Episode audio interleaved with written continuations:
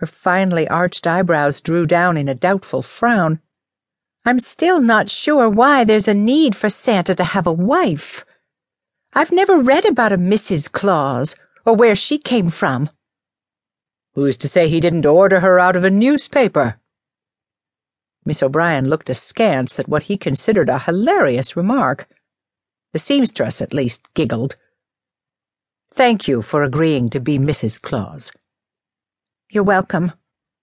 God knows he owed her more than thanks.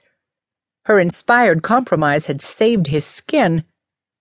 Instead of donating merchandise he couldn't afford, thanks to her, all he had to do was split the cost of candy with her brother and toss in a few items for the orphans.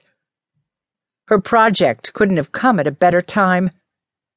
However, he couldn't say that without sounding miserly, and he didn't want her to think poorly of him or more poorly than she already did. You saved me a great deal of embarrassment. He could risk that much honesty. Her suspicious gaze melted into sympathy. I wouldn't have embarrassed you in front of the committee. You've been very generous. She misunderstood because he hadn't explained, though he meant she would have shamed him by refusing to go along as Mrs. Claus.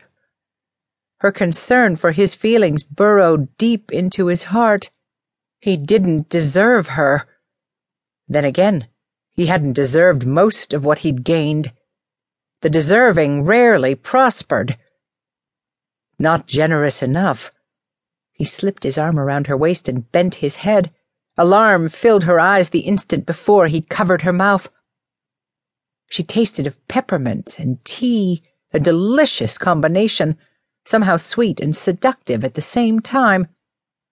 Holding her tight against him, he sampled the flavor on her lips, which softened and parted beneath his. He longed to linger, to feast, but not here, in front of a giggling dressmaker.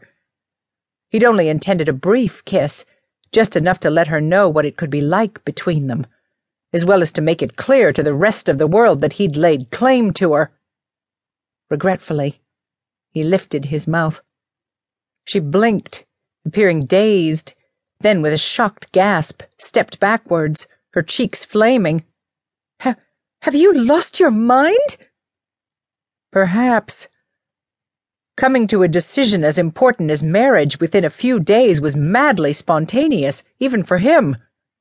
He hoped he wouldn't regret it.